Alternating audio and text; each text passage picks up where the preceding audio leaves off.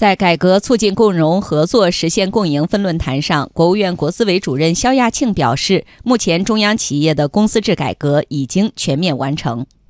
针对企业市场主体地位尚未确立等问题，我们从最基础的公司制改革抓起，着力破解长期以来存在的障碍。目前，中央企业的公司制改革已全面完成。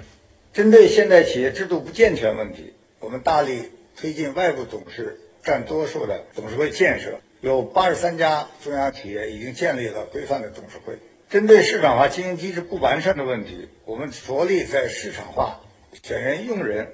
强化中长期激励上下功夫。现在已经有四十六家中央企业对三千三百多名经理人实行了契约化的管理，在控股的八十一家上市公司实行了股权激励。